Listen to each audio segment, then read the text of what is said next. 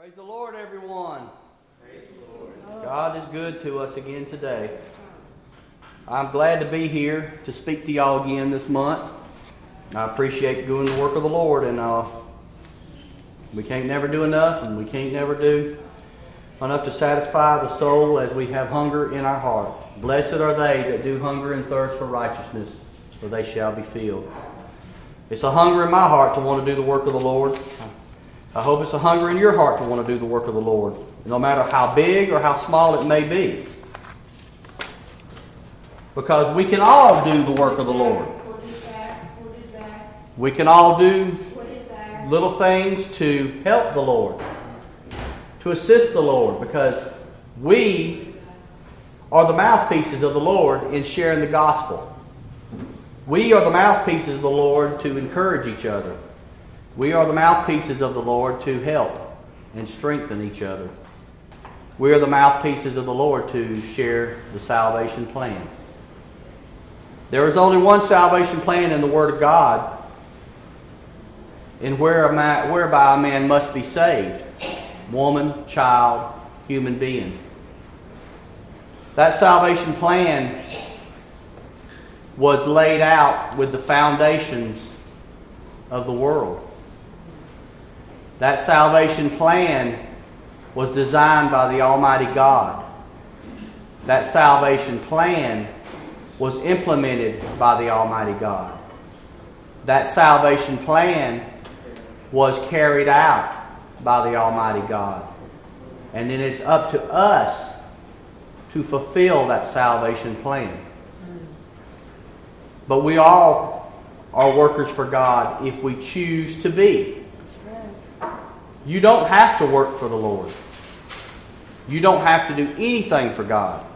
Because God gave us the power of choice to make our own decisions in this world, to do what we want to do, to say what we want to say, or not do anything. The title of my message today is God will use us if we will allow Him to. How many wants to allow the Lord to use them? Raise your hands.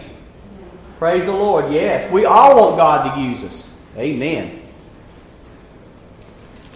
Why do we concern ourselves or wonder if God will ever use us? We're all human. No one is any different in, in our makeup than anyone else. Yes, you have women. Yes, you have men. But we are all human beings. God created the woman to be the vessel to birth children. He gave men more strength in their bodies to work. But we're all human. We're all from the same mold that God created human beings from. So if we want to be used by God, all we have to do is allow Him to use us. And He will use us in ways that we may sometimes not even be aware of. We are all failures because we were born into sin. Does that mean that we're perfect? No, that's just the opposite. We're not perfect because we were born into sin and we're human beings. We have the nature of sin in us. That is what we have to fight against to become holy, to become born again, and to learn more wisdom, knowledge, understanding about how to live for God. Because the carnal nature is enmity against God. Our carnal nature that we live in as our bodies fights against God every day. Sometimes we win the battle, sometimes we lose. There were a lot of people in the Bible that God used mightily. If you know your Bible, if you know anything about the Word of God, you know that there was a lot of mighty people in the Bible that were brought to the surface, so to speak, a little more predominant than others. So I'm going to run through a short list here and I'm going to let you see how that these people were used mightily of God. But for my first reading, I want to read I've got two scriptures I would like to read. And these two scriptures, one is 37 and 6, excuse me, 37 and 5 in Psalm. Psalm 37 and 5 says, Commit thy way unto the Lord, trust also in him, and he shall bring it to pass. Commit thy way unto the Lord, and he shall bring it to pass. So, what does that say? Commit your ways, commit the things that you're doing, commit your works unto the Lord.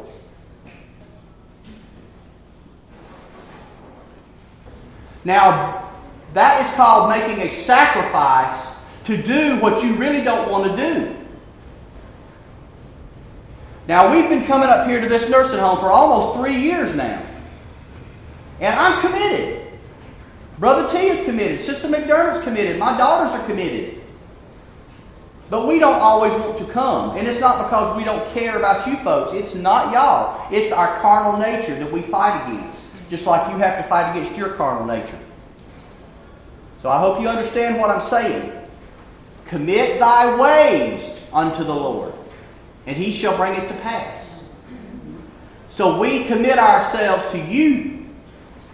We commit ourselves to God, and he brings it to pass. Now I'm feeling much better. So I can bring forth the message he gave me to give to you today. Now I have one more scripture and it's just a real quick scripture. It's found in Matthew chapter 6, verse 33. And it says, But seek ye first the kingdom of God and his righteousness, and all these things shall be added unto you. What's going to be added unto me? The things I need, the willpower to stand up against evil, the ability to fight against my carnal nature. Sometimes He gives us things we want for our flesh, like a job, food, money to pay bills, and even sometimes gives us pleasures to go off on a vacation or something or just whatever. But it's because we seek the kingdom of heaven first. We put God first do His work, do what He calls us to do with the mouthpiece that we are. And then things else that we need happens and falls into place. So I'm glad to be here. I am glad to be here. Based on my body earlier, I didn't want to be here. But I'm glad to be here. From my mind and my heart and my spirit, I want to be here. Because I committed my ways unto the Lord. And I'm seeking the kingdom of heaven first over how I feel, over how I want to do this or I want to stay in the bed. I keep God first. Am I perfect? No. But I'm trying my best.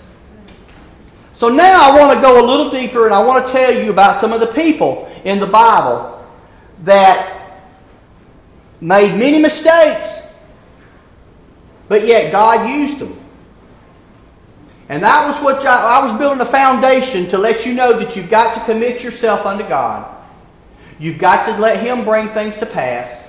And you've got to seek the kingdom of heaven and all its righteousness, and everything shall fall into place. Because it, these people that I'm about to tell you about obviously put God first because they were used mightily. But they were human beings and they failed also. So, this is an example to let us all know in this day and time that we can also be used by God too. Now, I'm going to start right chronologically through the order I've listed here, through the Old Testament and into the New. The first person in the Bible, Adam.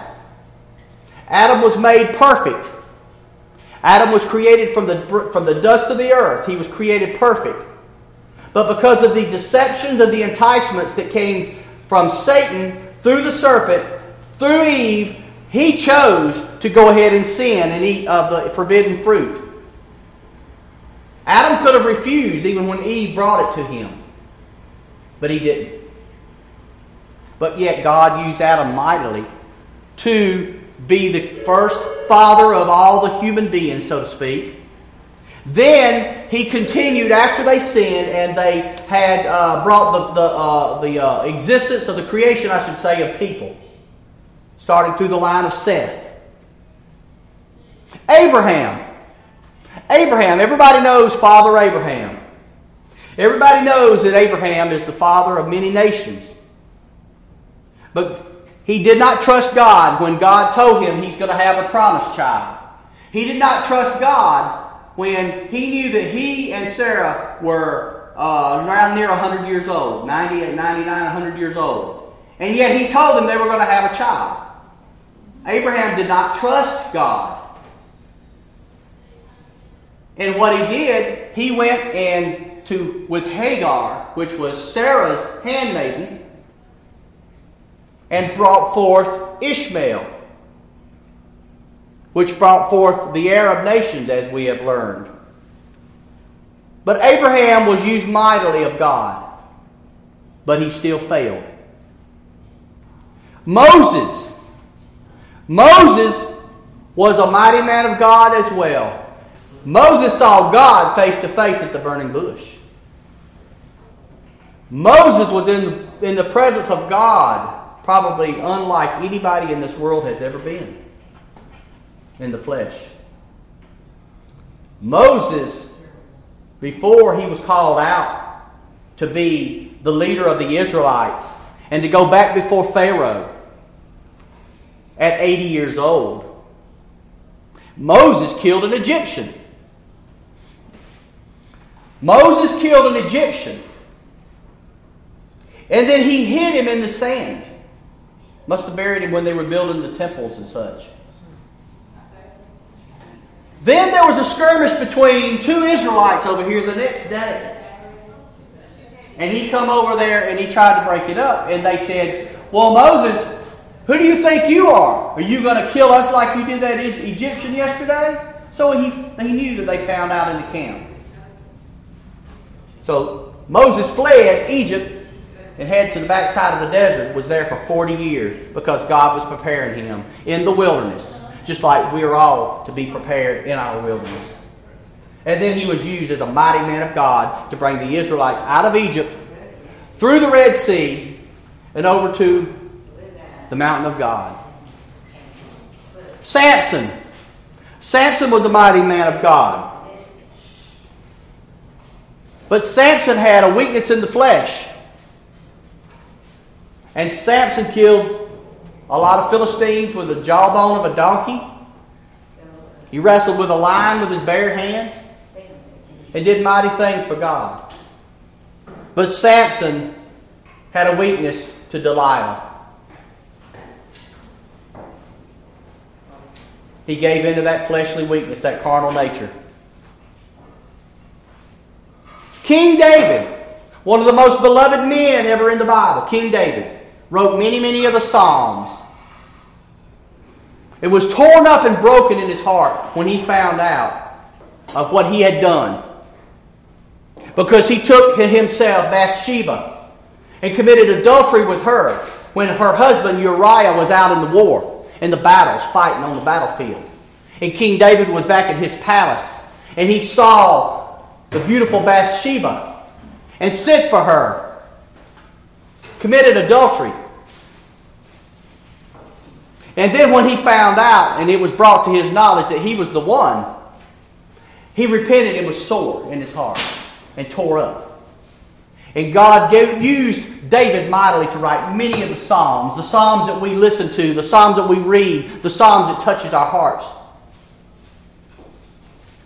But David also called for Uriah to come in. He wanted to get him in there and to have him to go and spend time with his wife Bathsheba because his conscience was starting to get to him. And Uriah said, I'm not going to do it. I'm going to get back out there on the field where my men are.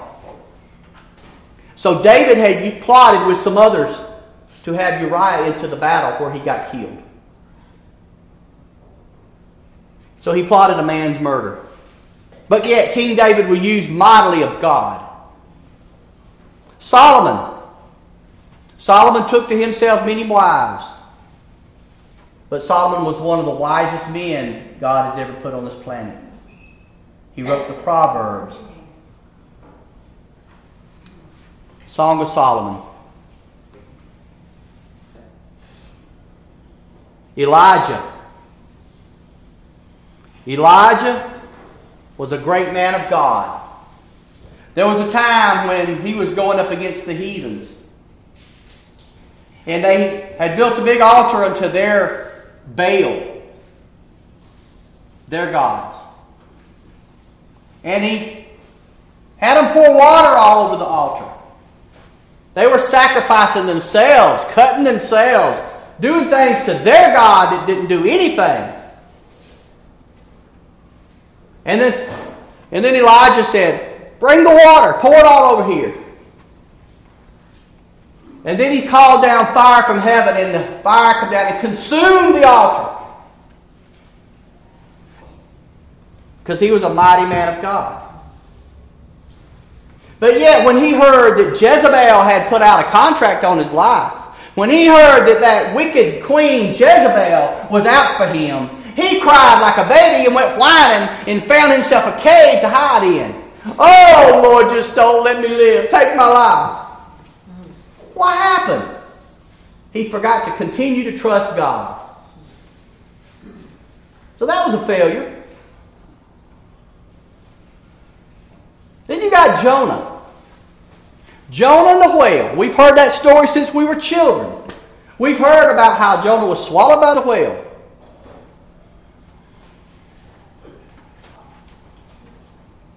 God sent him and told him to go to Nineveh to tell the people in Nineveh that he was going to destroy them. He didn't pay attention to God. He turned. He got on a ship, was going to try to go across the sea and get away.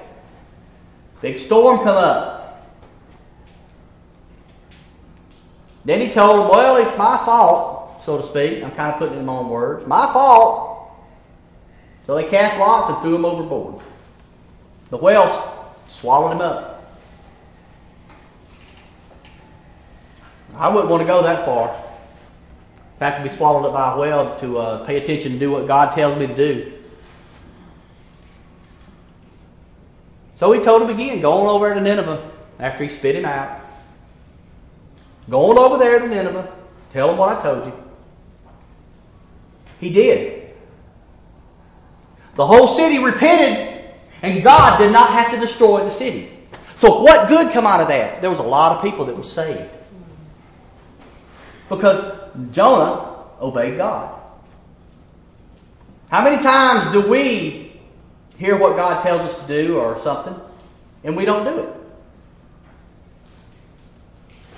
And then later on, something takes place, and then we whine, okay, Lord, I guess I'll go and do it.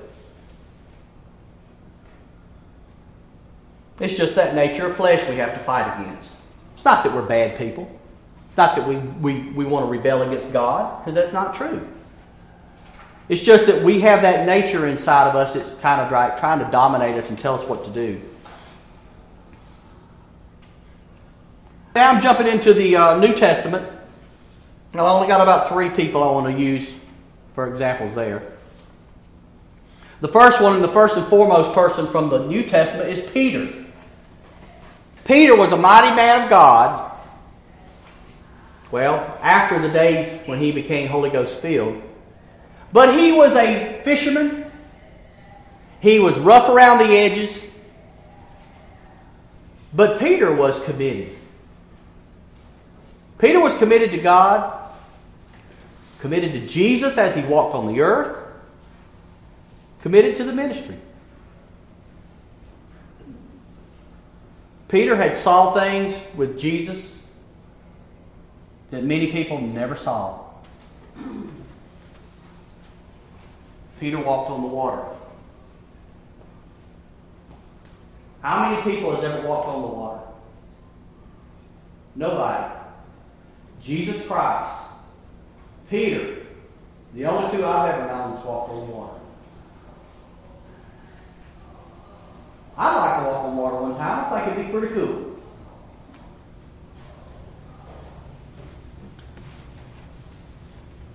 But you know what? When they came to get Jesus and capture him, Peter took the sword and cut off Malchus's ear. Rebelling. Not rebelling, I would say, but um, fighting in the wrong way, so to speak. But Jesus reached right down there and picked up Malchus's ear and put it right back on his head. And Peter saw it. But then Peter goes on when Jesus is being uh, scourged, beaten at his trial. Peter denied Jesus three times. Three times. And one time they said he even used some, some cuss words. And then Jesus rebuked Peter for asking him, Well, what is this man going to do? What is John going to do? And you know, he's like saying, well, okay, well, what I, you, I tell you, you tell me this is what I'm doing, but what's John going to do? And I can imagine, you know, Jesus wouldn't have said it like this, I don't think, because he was so good and so meek and so humble. But it would be kind of like Jesus saying, Peter, what is that to you? Why are you worried about what this man's going to do? I've told you what to do. This is what I want you to do. If I want this man to live until I come back, then, then what, why, why do you concern yourself about that? But I can guarantee you, Jesus probably rebuked him in such a loving way that he understood. And it didn't embarrass Peter.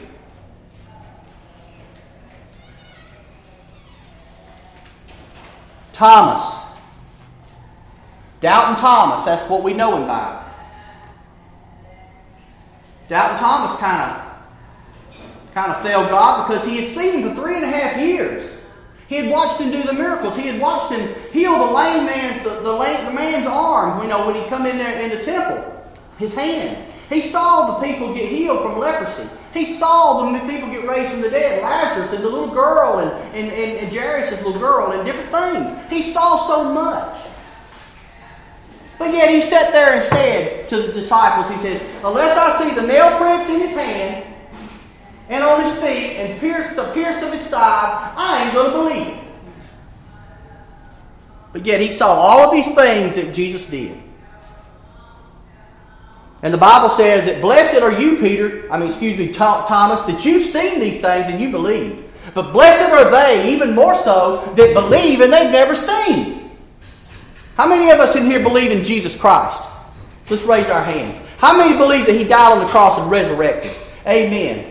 We've never seen that, but we believe in our heart. But yet, Thomas did have a ministry after that.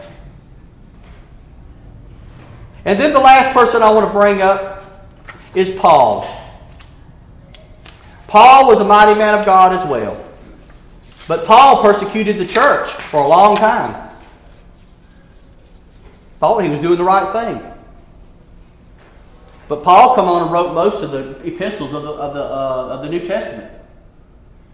Paul sent letters to all, to all the different churches Romans, the Corinthians, the Colossians, the Philippians, the Galatians, Timothy. He wrote so much of the, of the New Testament, it was unreal. That was being used mightily of God. But yet he failed when he was persecuting the church, thinking he was doing the right thing. So now I want to ask you this. Do you worry yourself about if you're working for God? Do you worry yourself sleepless? Do you even wonder if you're doing any work for the Lord? Because we all probably do. We all probably do. Sometimes we think we have to be big and boastful.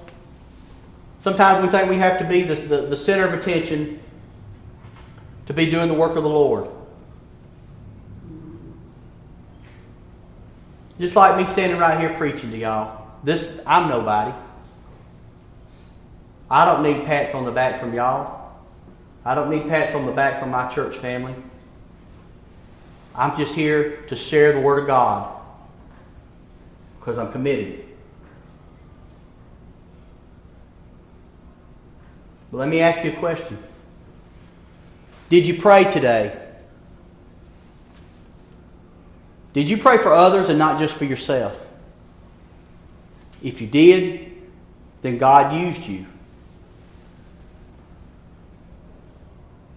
Did you give somebody some money because you knew they were without a job?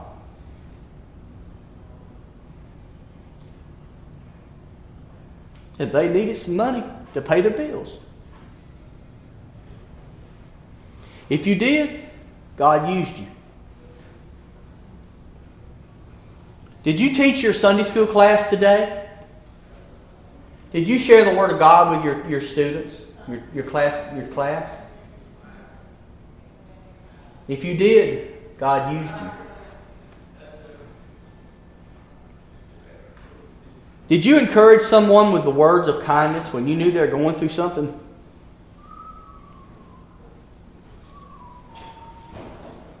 If you did, God used you.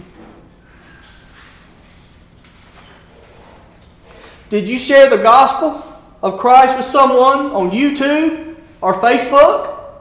Or did you go to Walmart and meet up with somebody and you talked to them in the aisle because you knew they were hurting? Did you try to help somebody when you went to Kroger? If you did, God used you.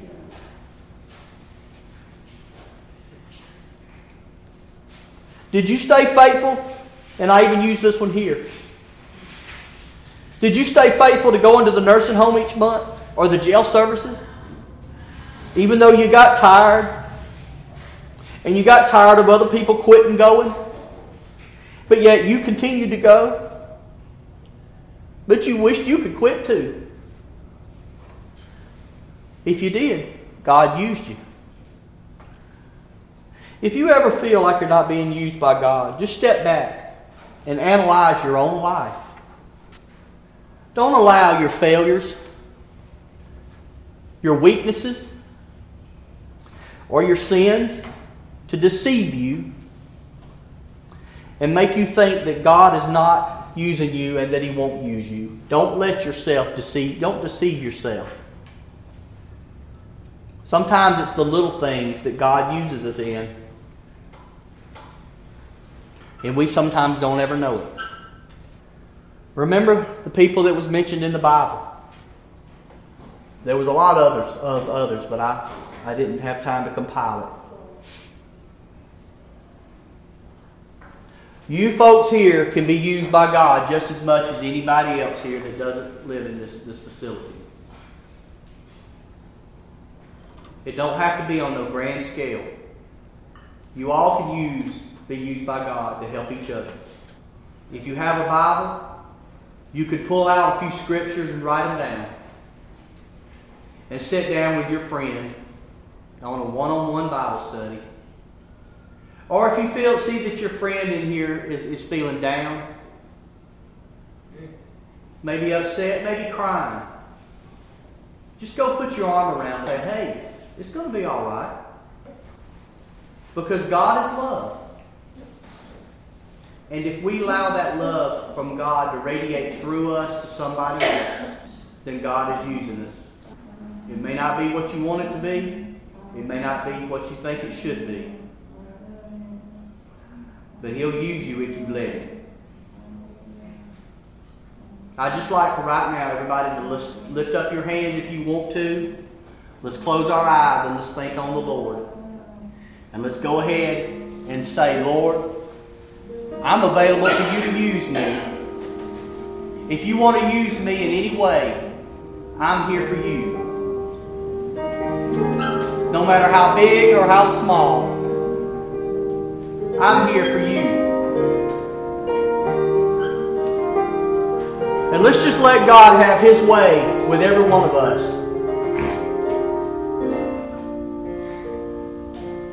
But the most important thing that God wants to do for us today and every day is He wants us to all be born again. He wants us to be filled with the baptism of the Holy Ghost, evidence speaking in tongues, and He wants us to be water baptized in the name of Jesus Christ to wash away our sins. That's what God wants us to do. We must go down in the water in the name of Jesus Christ that washes away our sins. That's the salvation plan I told you about at the beginning of my message. That you must be born again. And if you've been baptized one way, that's that's and it's not in the name of Jesus Christ, you still need to be baptized again in the name of Jesus because that is what the Bible says. Unfortunately, men changed some things in the baptismal formula, and they have been baptizing the wrong way. I was baptized when I was 12 years old the wrong way. But at 34 years old, I found out that I had to be baptized in the name of Jesus. Because that's the only name that's going to wash away your sins is the name of Jesus. No Father, no Son, no Holy Ghost titles are going to wash away your sins but the name of Jesus Christ. And don't turn away to be baptized in Jesus' name if you've never been baptized in Jesus' name. Even if you've been baptized in the name of the Father, the Son, and the Holy Ghost. Don't turn it away. That actual name has to be spoken over you when you're baptized, not the titles of God. And you must receive the baptism of the Holy Ghost, speaking in tongues. And you will speak in tongues when you receive the Holy Ghost. That's biblical.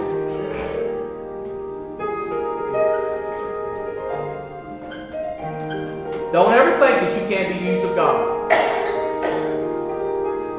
God's got His plan first. He wants you to be baptized in His name and filled with His Holy Ghost Spirit.